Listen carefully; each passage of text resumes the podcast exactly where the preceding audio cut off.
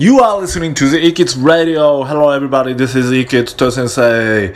今日も皆様の、へえ、そうなんだを増やすためにいろいろお知らせします。Today's topic is going to be morning. 日本人が間違いやすい英語の、えー表現というかな、区切りなんですけど、morning How do you say morning in Japanese? 朝ってなりますよね。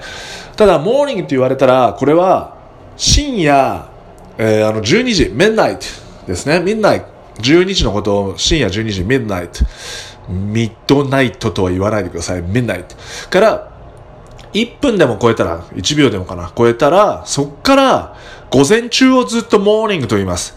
なので、深夜1時は1 in the morning。深夜2時は2 in the morning, 3 in the morning という表現になります。これを、morning は、あの、日の出からの朝っていう頭になってしまうと、ちょっとついていけないので、えー深夜1時でも1 in the morning こんな深夜1時に誰か来たのよ。怖いね。なんかね、例えがね。なんか、えー深夜1時に、深夜2時に何があったのよ。昨日は夜遅くてね、深夜1時まで起きちゃってたわよ。それでも、1 in the morning。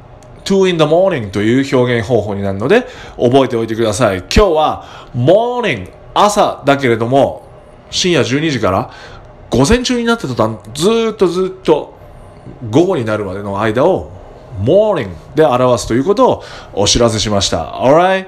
Everyone have a great Sunday. I'll see you back soon.